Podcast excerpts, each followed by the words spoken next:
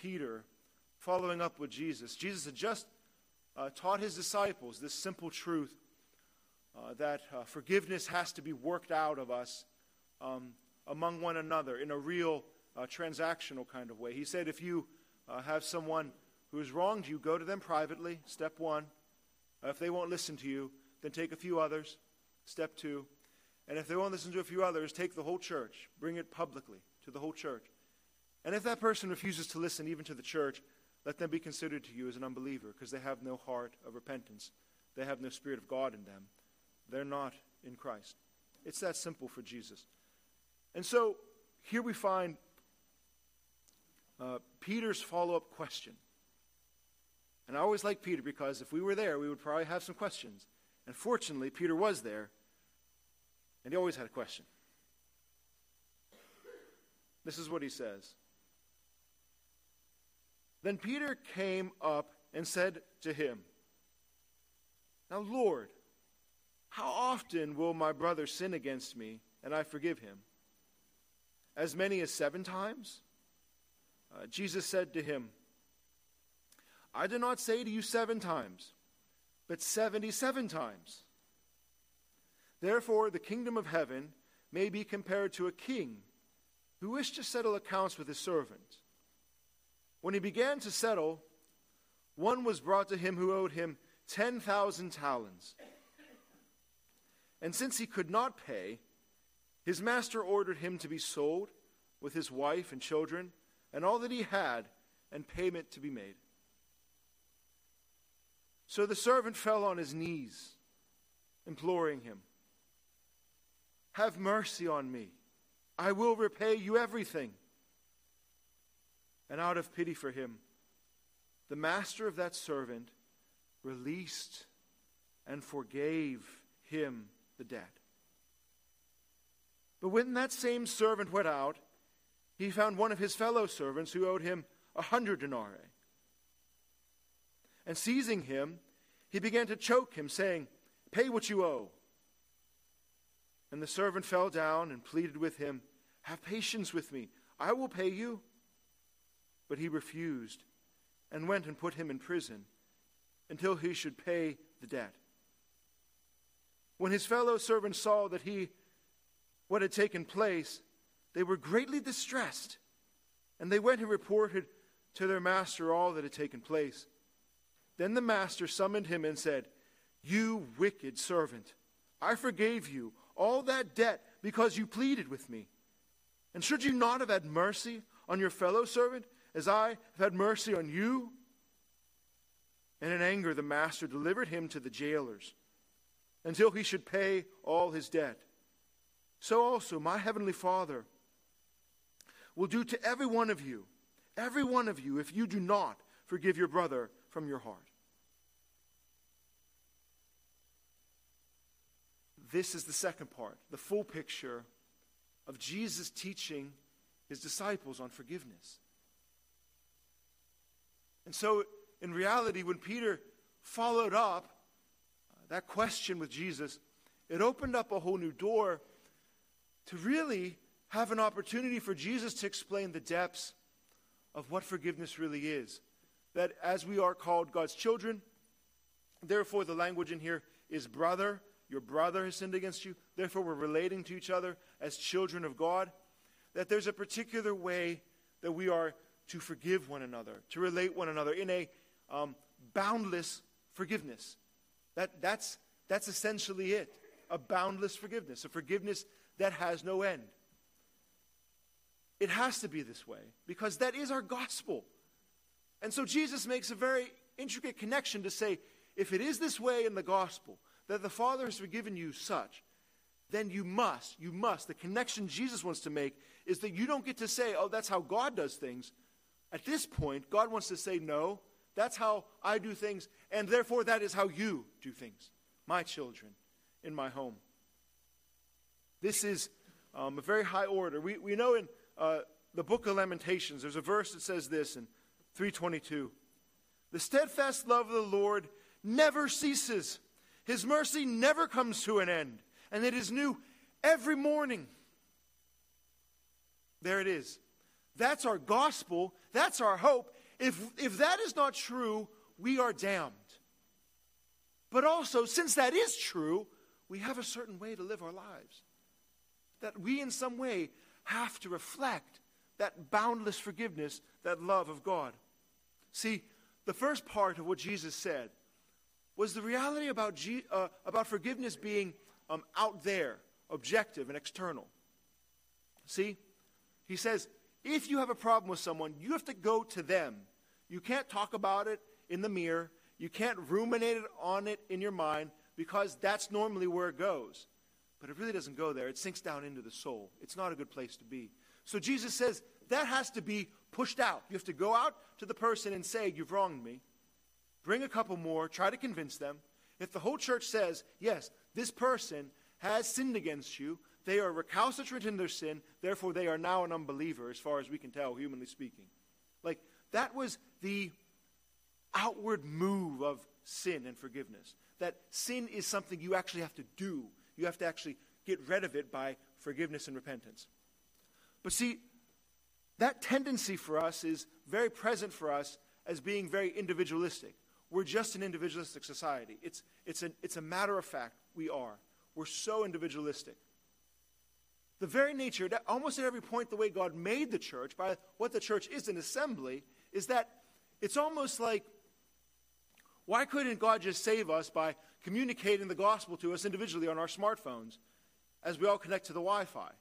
Like, why does the gospel have to be this? You see. Why does it have to be the public assembly of the preaching and the proclamation of the Word of God from disciple to disciple, mouth to mouth, face to face? That's how heaven is. That's what you were made for. People say, well, no, I'm just, an in, I'm just a little bit more introverted and, and individualistic. And it's like, and I like to do things the way I like to do them, when I like to do them, how I like to do them. And you just simply say, and I have opposable thumbs too. and I'm human as like, I am flesh like you. And I also like to do things the way I like to do them, when I want to do them, how I want to do them. you know, it's not a special pleading. You can't just say, I just happen to be a little more individualistic. It's like, yes, and the church is not that. And we all tend to be a little selfish. So the nature of it is that sin cannot be dealt with in isolation, it has to be moved out publicly. But the reverse of this truth is what Jesus gives us here. See, the danger was the first individualist in the Bible was also happens to be the first murderer. So I don't know if we really want to uh, link ourselves to that uh, narrative in Scripture. It was Cain who killed his brother Abel.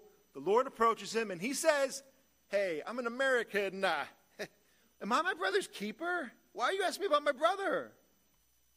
And the answer is yes, you are your brother's keeper. You're not an individual. The next person gets a response where God actually forgives Cain. We're told that God forgave him, released him, and said, For anyone who kills Cain, vengeance be upon him sevenfold. That is, the next time I'm going to bring vengeance upon these kind of things. Cain didn't die for murder. But then we're told, shortly after, Lamech, a descendant of Cain, killed a man for hurting him. Do you know what happened? Lamech said, If Cain is avenged sevenfold, then I'll be avenged 77 fold. Oh. How did God not kill him the second that word rolled off his tongue? He's mocking God's grace, you see. Oh, if, if Cain can be avenged, oh, sevenfold. Well, I killed a man after he killed a man, so 77 fold on my head. Mocking God, do what you'd like to do. Jesus has come to reverse that curse the multiplication of our sins. And so, Paul's question, Peter's question, is pointed Should I forgive? How often, when someone sins against me, Jesus, should I forgive them? The seventh time? Do you think it's intentional the way Jesus responded? The way Lamech mocked? Jesus says no. 77 times. To the extent that the multiplication of our sins throughout our generations have only heaped up an avalanche of floodgates of God's wrath. There was something drunk in the cup of Jesus Christ in which he consumed that wrath.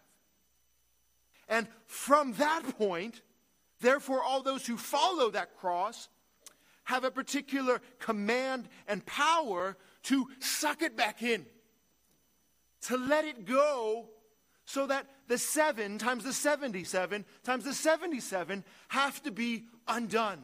That for extent there could be wrath for sin, there is an equal and opposite and overpowering power in the cross, that that wrath can be consumed by mercy and grace and forgiveness.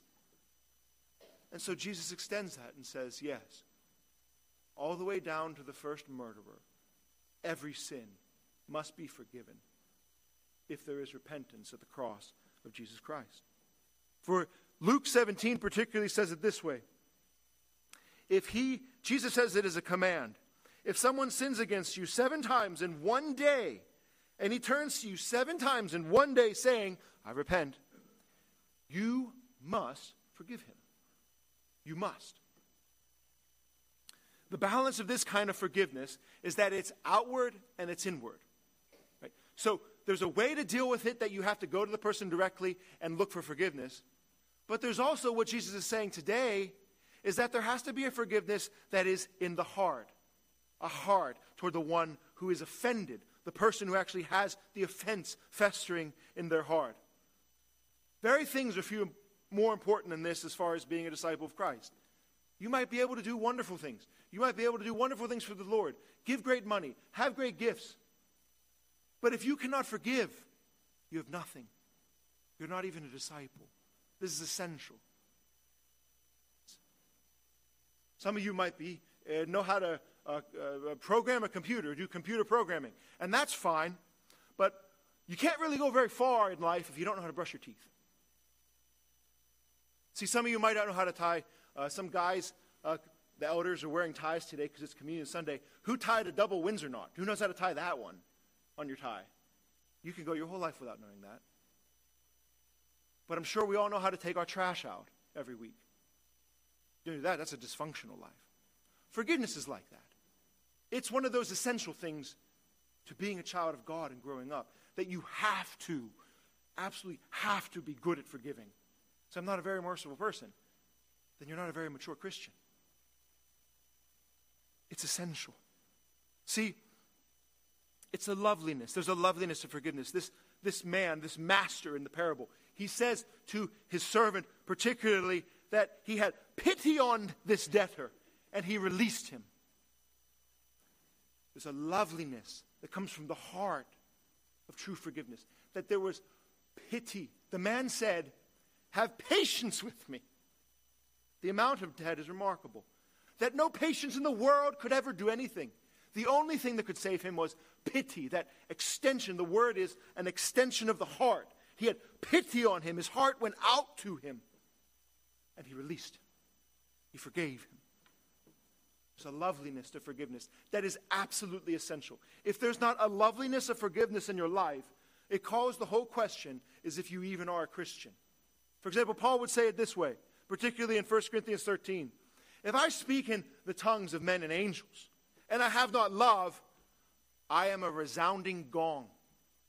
I am chatter and clamor. I am useless. He says, if I have prophetic powers and I can understand all mysteries, or I have faith, Jesus just taught about faith that can move mountains. And Paul says, if I have faith that can move mountains and do great miracles and have not love, I gain nothing, you see. Nothing. That is, if I have all theological accuracy and I have this ability to speak with prophetic precision and, and authority and have all of this worked out, and you cannot forgive from the heart, nothing. It's essential to all of the Lord's children who are truly to be called his children. And we can't disconnect this idea of forgiveness just from how we are to relate to each other, right? Because really, the point of this is persistence. It's not just about forgiving people for their sin. How many times do I have to forgive somebody? That's the question Peter's getting to. And so it's very easy uh, to forgive a stranger. Forgive one another uh, here in this church, most likely. I mean, even if you step on my toes every Sunday, that's only once a week. I can deal with that. But you see, there's not a lot of Bible verses about marriage. But the whole Bible's about marriage. You see? You can go to Ephesians and talk about, you know, husbands and wives. But this verse is about marriage. The one you live with every day, your family, the ones who actually can sin against you seven times in one day. And you have to turn around and forgive them seven times in one day.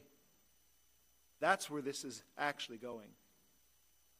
The persistent sins are hard. Ephesians 4 says, Be angry and do not sin. Do not let the sun go down on your anger, and do not give place to the devil.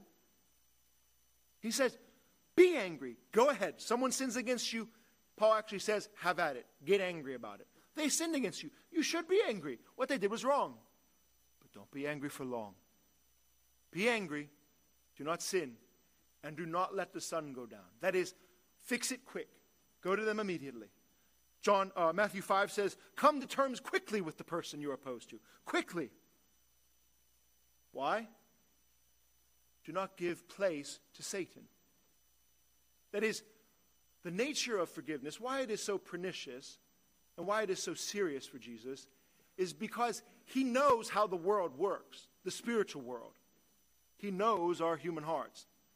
If you entertain sins in your soul, sins that people brought upon you, and you are bitter and stewing over them in anger, the word is topos. We get topography. It says you can leave place, topos, for Satan. You can leave a place for yourself, a place for Satan to have access to you to manipulate you with half truths and anger and bitterness, in which everything around you becomes skewed and everything looks like they're out to get you. And every time this person talks, it's always in the worst light, it's always in the most unfavorable uh, lighting that you would say, This person is out to get me. See, that, that's Satan. That's Satan doing what he is doing with the anger that you have allowed him to use in your heart. It cannot be something you hold on to. You have to get rid of it immediately and quickly. This is why forgiveness is so important to Jesus, because Satan loves to destroy marriages. And all you need is to go so many days with so much baggage backed up and so many unsolved problems and sins that have never been confessed and forgiven. Destroys families, toxic families. You walk into the home and everybody's just at each other. There's no grace, there's no generosity. Satan will destroy a church this way. This is exactly how he gets in because we leave him place by unforgiveness. See, the problem of persistent sins. It's like um, this summer, uh, occasionally I'll go to uh, the Idlewild uh, Soak Zone, uh, or if you go to uh, around here, actually, the, the park is uh, Murrysville Park, they have this a big bucket full of water. And it just fills up very slowly. It almost takes forever, especially if you're standing down there with the kids and you're like, when's this thing going to fall on me? Um, and it, it has a particular uh, way it's done um, that you have to just hear the water trickling. You hear it trickling, but because it's so lifted up high above you, you really don't know when it's going to fall, and that's part of the excitement, right? And when it falls, because it's taken so long and it's such a massive bucket, it falls with everything. And that is great for Soak Zone. That's great for hanging out on a hot summer day with your kids. You cannot run your life that way. That's not how a family works. You'll destroy your marriage with this. We don't hold sins in a big bucket. eight ounce cups. enough water you drink in one day. These are all the sins that people had for you in 24 hours. And before the sun goes down, dump that thing. You cannot pile on sins, whether it be from your husband or your wife, your children, or that person, and backlog that into some big bucket.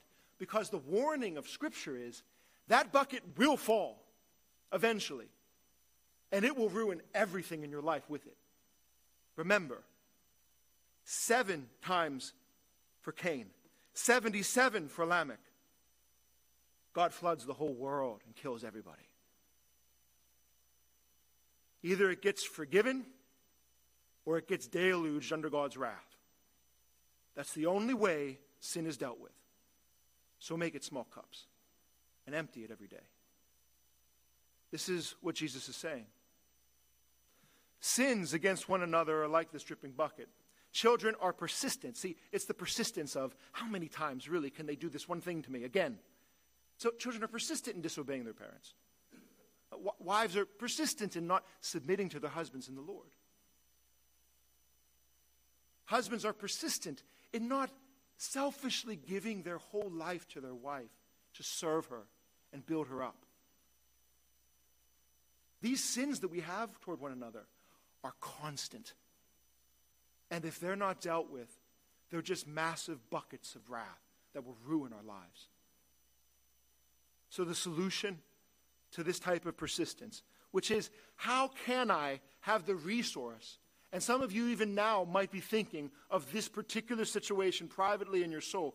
How could I have the resource to really extend myself again, to forgive that person again? What if you even were counting and it was approaching 70 times 7? How could I do it? Where can I find the forgiveness in my heart because I have nothing left? And Jesus answers that beautifully. The solution to finding persistence and forgiveness is perspective. That's why he gives the parable. Kingdom of heaven, he says, is like this master of a great house who had many servants. And all these servants owed him greatly. And one day he decided, you know what? I'm going to collect my debts. And so one of these servants came to him, and that one servant alone owed him 10 thousand talents.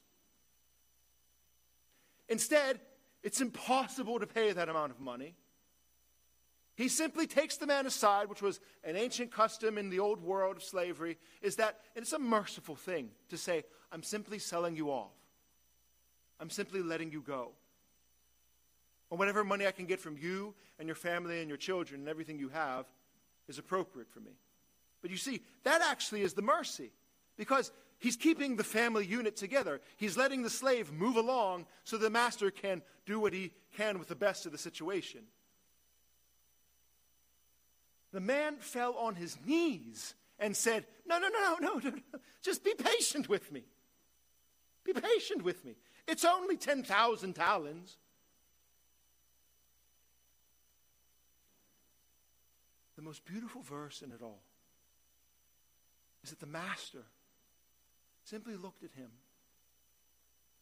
And it says, out of pity for him, he released him and forgave him. The word there for pity. Now, that's a word translated differently in different Bibles because it's a complicated word. It means that his organs turned. Some translators say it means his heart went out, almost out of his chest. It was just pure love. This pitiful person couldn't even approach the, the wages that he deserved. And the master's heart just went out and said, You know, let it just be gone. Let it just be gone. And that's how you and I are forgiven. From the very heart of God for no other reason except that his organs, as it were, turn for you. He loves you that much that he simply wants you to just be free. Free from all your sins, just gone. Don't do a thing. Don't lift a pinky. You couldn't do it, and I can't wait for it. lifetimes of lifetimes of debt. You could never pay me back. And the Father's love is such that it is a true forgiveness from the heart. It's a beautiful image. And the center of such a beautiful image is countered by such a hideous reality. Is that we're told immediately that servant turns around, finds another servant of equal status to him that owed him 100 denarii. 100. Instead of being generous and at least talking to him, he seized him, he grabbed him, he choked him, he held his hand around his throat and said, You pay me what you owe. And the man said, Oh, be patient with me, I'll pay you. And instead of releasing him, he refused, we're told. No, put you in prison for what you did to me. Oh. The tragedy, the moral compromise of this whole thing that the other servants see, they tell the master. We're told particularly the other servants were distressed. Can you imagine heaven like this? That everyone's looking about how all their sins were forgiven, and you show up, your self righteousness, and nickel and diming everybody that's ever wronged you. The response of the master is, How wicked are you, my servant, that I would forgive you so much and that you wouldn't even let this go? Should you not have showed mercy as I gave it to you, is the implication. Should you not have that? This perfect justice in his anger, the master delivered him to the jailers until he would pay every penny that he owes.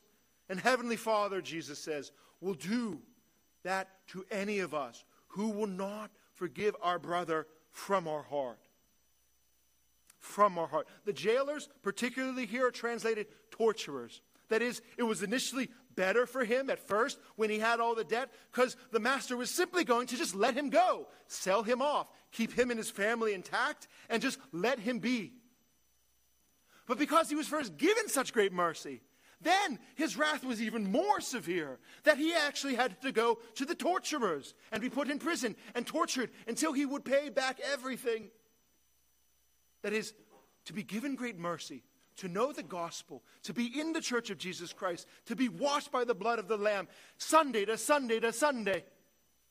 And then to realize that somebody did something to you, oh, it'd be better if you never knew the gospel. It'd be better for a millstone to be hung around your neck.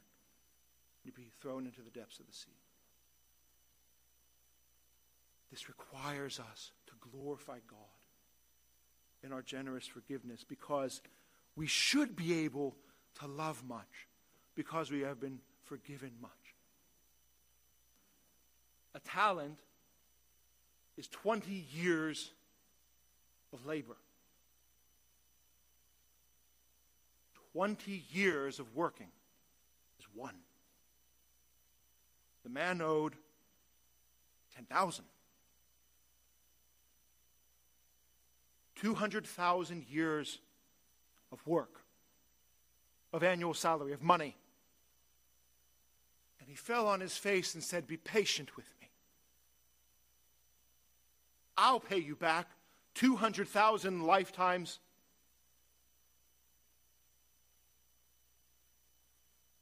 What else but pity could save us? What else but God's heart being extended to us for all of our debts? But instead, the man who owed him a sin, when, we, when people sin against us, what is it? A hundred denarii. Denarii is simply just one day of labor. A hundred days of labor. To put it in perspective, the average American works 108 days a year just paying the IRS. Sorry to tell you that. I knew it was going to be a pretty hard sermon. You work 108 days of the year just paying the IRS. So, in other words, this debt is reasonable. You already are doing it. You're already giving 108, 100, over 100 days of your uh, working year to someone else, paying off debts for whatever to Ukraine. So, it's reasonable that this man could be forgiven. It's reasonable that if you'd be patient with him, he would pay you back. But how opposite is it for us to ever take that and then actually project it to someone else and say, Now, how could you ever treat me this way? After we sin against God consistently, persistently, day after day. That's the divide. That's the pressure that Jesus is trying to build. And I have, and I would say, every once in a while, in the sermon throughout the week in preparation, there's always a portion of it. I have no idea even how to wrap my mind around it, and I pray, and there's nothing. Because it simply is this What do you say? What can I say when I'm trying to say that we owe God a lot? that we actually are very, very much in debt to Him. That what is it to say He has forgiven us, except that it was a very great thing? It's almost like when you approach this in the realm of how many stars there are, or very large numbers. When they say there's billions of stars, you say, okay. Like God forgave you, okay. But there's no real solution to actually appreciating that. And the only way, and I've thought through and prayed, the only way that makes sense to me that you could even begin to approach the, the, the depth of his forgiveness to you would be like the stars. The only way you can know how amazing it is, how many stars there are, is you'd have to simply just start counting them. The, until they're real numbers, and until you can't count anymore, until you have no more left in your, man, your mind or your brain, and you actually experience the overwhelming number of the stars, then you can start to say, wow, I, I sense something of the, the gravity of that number. The Westminster Confession says, We must repent of our particular sins, particularly. If you want to know more than just a platitude, more than just saying, He has really forgiven me, hallelujah, let me sing. But go home, fall on your knees, and begin to count as best as your memory can serve you. Invite the Holy Spirit, and it could be a terrifying experience. Invite the Holy Spirit to cause to your memory all of your sins. Get out a piece of paper and write them until you can't write anymore or fall asleep. You begin to understand that you have to forgive everybody. This is Christ's command. David Powlison, is great Christian counselor said, Forgiveness is two things it's transactional, it has to be out there, someone has to repent, and you have to forgive them. Luke 17, if your brother sins against you, rebuke him. If he repents, then forgive him. But the danger of this is if the person is not willing to repent, the danger is you harbor bitterness in your heart. And so here's Jesus' second part of the commandment forgive from your heart. David Powlison says this is an attitude of forgiveness. That is, there is a forgiveness that happens in prayer. We're told in Mark 11, whenever you stand praying, forgive. If you have anything against anyone, as your Father has forgiven you. That is, when you stand there praying and you think of anything, immediately offer it up to the Lord in prayer. Forgive to the Lord. Say, Lord, I forgive so and so, though they don't care and they don't want to be forgiven. Lord, I forgive so and so. Now fix my heart. Do not let there be any places for Satan in my heart. And soften my heart to forgive that person. This is releasing you, and you have to be released from this. You're preparing your mind for action, as First Peter says. See, unforgiveness is like holding a bunch of garbage. I've been having these virtual meetings uh, at my house uh, for the past few weeks um, with a few uh, select people doing some, uh, uh, some Bible study and training. And they, we meet later uh, in the evening when the kids usually asleep, so it's like an 8 o'clock kind of thing, 8 to 9 or so. And some of these have been on Thursdays. And, well, Thursday is also garbage day for me. And I'm bad at this. I'm really bad. One time we, I changed my men's discipleship group from being Wednesday to Thursday, and I didn't put the garbage out front for like two weeks. Because I was like, well, it's not today because I just did a, a, a, discipleship group, and that was Wednesdays, but instead it was a Thursday. Well, here, I'm meeting with these guys on Thursdays. It's tired. It's almost like 10 or whatever. I want to go to bed, and I forget the garbage. Forgot it. Forgot it, the persistent sins of the husband in the home. But see, it was a bad week to forget. There was garbage all through my deck and around the back where the garbage can was completely overflowing. When I walk through the door, come around the deck. I just smell it. It just oozes into the air. That's it. You see. If you could see spiritually what it does to your soul, if you could see what it's doing to your marriage, if you could see what it's doing to your children, to your very life, you would get rid of it. Jesus is saying it's doing far worse than piling up a few weeks of garbage. Many of you, perhaps, have held on to things for years, and you don't know what it has done to you and what it has cost you. You have to let it go. The word forgiveness means to let go. Aphiemi, to let go. There's only two ways. Either the garbage man comes and picks it up, there's a transaction, repentance, forgiveness, you can work it out with somebody. And if you can't, you've got to burn that garbage. You have to go to it in prayer and offer it as an incense of prayer to the Lord. That is what Jesus did. He laid it out on the cross. He said, Father, forgive them. And he offered his prayer of incense up to the Lord, who were his murderers. And then he said, Lord, take my spirit. I offer it to you. And he offered his life. See, Father gave you his heart. We're told in John 1:18 that Jesus Christ is in the bosom of the Father. That is, in his right hand, the images of a son holding a father, right next to his chest, right next to his breast, right next to his heart. And he was given for you. That is, the Father has forgiven you from his heart. He's offered his own heart to you, his own love, his own son, that you would be released. And therefore, we must forgive from the heart because that is exactly how God has forgiven us. Dear Father God, please we offer you our worship. We thank you, Lord, for your forgiveness, that you have covered over all of our sins.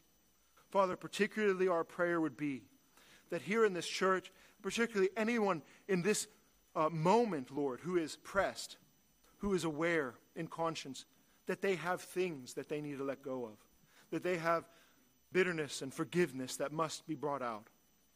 Father, we ask for your grace we ask for your ability to cleanse us and help us forgive from the heart as you have forgiven us.